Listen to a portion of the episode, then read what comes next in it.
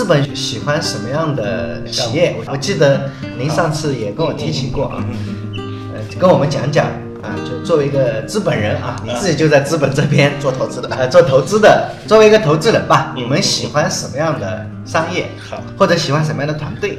好，这个裴总跟你说一些事儿啊，这个问题无数人问我，对啊，我也在无数场合去告诉大家，去跟大家讲这个话题，就什么呢？作为一个早期投资机构或者风险投资机构啊，更标准定义是天使投资机构啊，你们对项目到底的判断标准是什么样子的，是吧？实际上你想问这个问题，很多人问，不论是创业者也问，外行朋友也在问啊。但是我可以跟大家说一个真心话，没有标准。为什么？因为在这一行，不同的人，不同的操盘的人，他的职业经历、他的成长经历、成长环境、他的理念，甚至于他读的哪一本书对他的影响都不一样。每个人每个阶段都不一样。对每个人千差万别的对项目的判断的角度、方式、方法都不一样，所以其实是没有一个统一衡量的，经常会出现这种情况。我觉得这个项目非常好，我的同行另外一个同行觉得项目很差，是不一样的。他的偏好，他对行业的理解都不一样啊。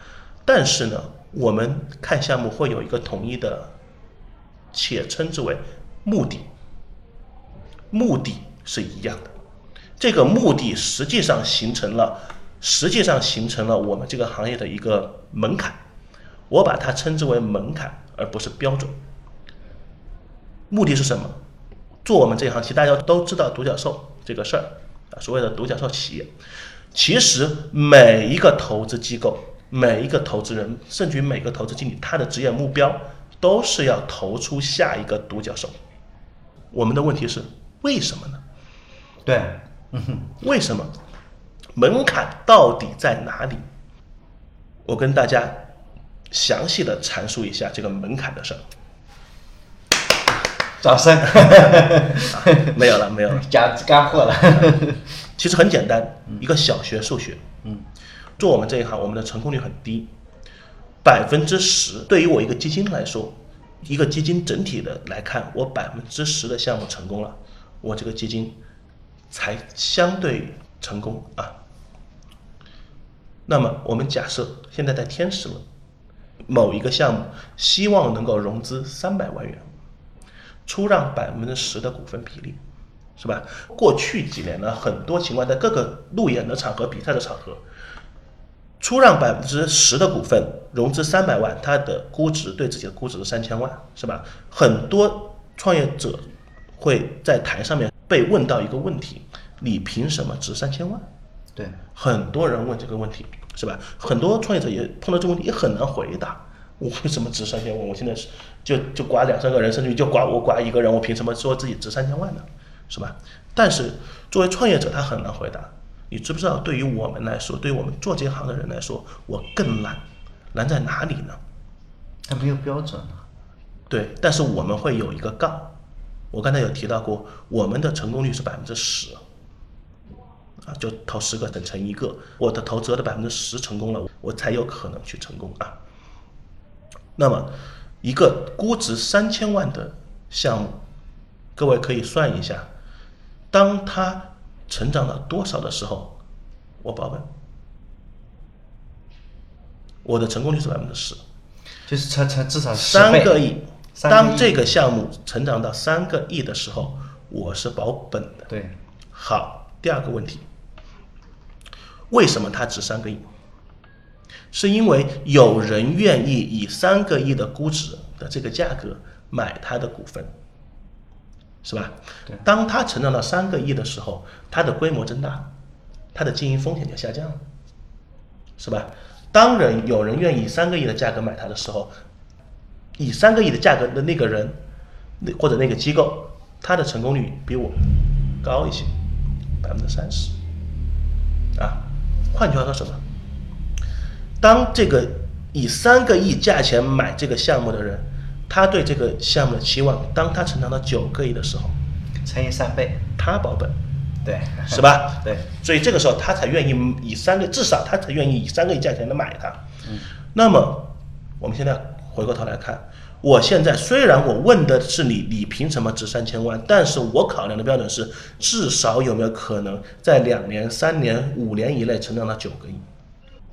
那么是不是有百分之九十的项目，在这个门槛就被砍到外面了？对，所以我们判断的标准，我们的门槛，你要卖机构融资，第一道门槛是你如何在三到五年的不考虑资本市场加成，你可以成长到九个亿，从零开始，我是投极早期的，就是倒过来推。对，作为一个呃投资公司，作为一个风投公司，它也是一个生意嘛。门槛就是当你要创业的时候，当你做商业计划书的时候，你做出来这个商业计划书是否能够进入到投资机构的门里面来，就是我们的判断标准，就是你是否能够在零到五年这个里面至少成长到九个亿，十倍。有多少的创业者有这个能力，甚至于有多少创业者你敢想十个亿？如果你连想都没想到，我怎么样相信你能够去做到？对，好吧。下一期我们谈的话题，商业计划书。为什么创业者、投资机构需要创业者来做商业计划书？OK，特别好，你讲的很精彩。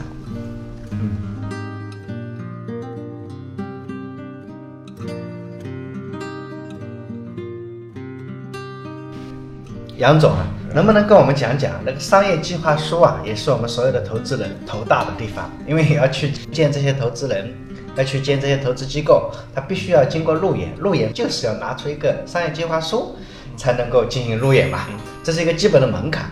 这个商业计划书大概是怎么样一个弄法？跟我们再讲一讲吧。好，对于商业计划书，是每一个创业者头疼的地方。嗯，啊，但是创业计划书是每一个投资机构必须要求。比如说我，基本上所有约我见面的创业者，有认识的有不认识的，我都会第一件事情问他有没有商业计划书。我不管你做的这个商业计划书再好、再烂、再差，你至少有一版给我，这是个前提，这是一个非常非常重要的前提。敲门砖。因为我的时间真的很有限，如果没有的话，我我真的没有时间见你。因为有了商业计划书，第一，我可以通过商业计划书你做的这个商业计划书来判断你，啊，第二，在我们见面谈的时候，我们会有更更有针对性。我个人极其讨厌，极其不愿意空对空的来聊这些事儿。我所有的判断都会基于创业者、创业团队做给我的那一份商业计划书。为什么？商业计划书到底是一个什么东西？今天我跟大家讲一下我对商业计划书的理解。我认为商业计划书是一道证明题，是一解一道证明题的过程。我要通过商业计划书来看这个团队有没有能力来解这个证明题。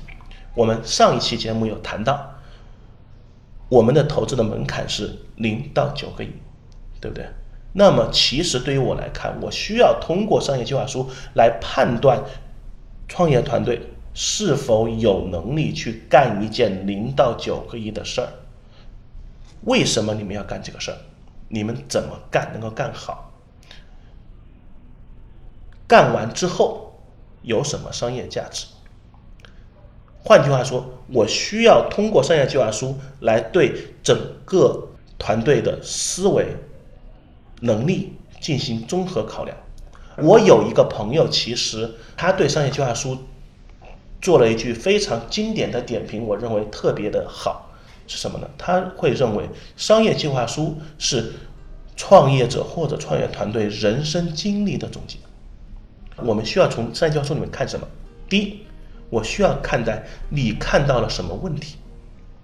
如果你没有足够的经验的积累，看不到问题，特别是行业里面、市场上面用户的真实的问题啊。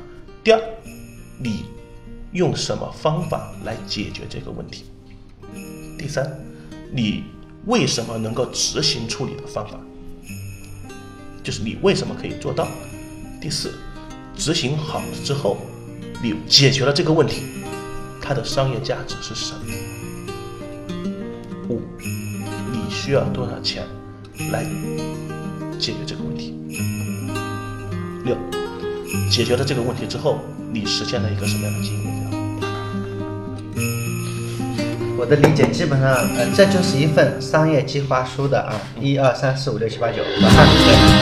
对，就要从这几个角度来解释。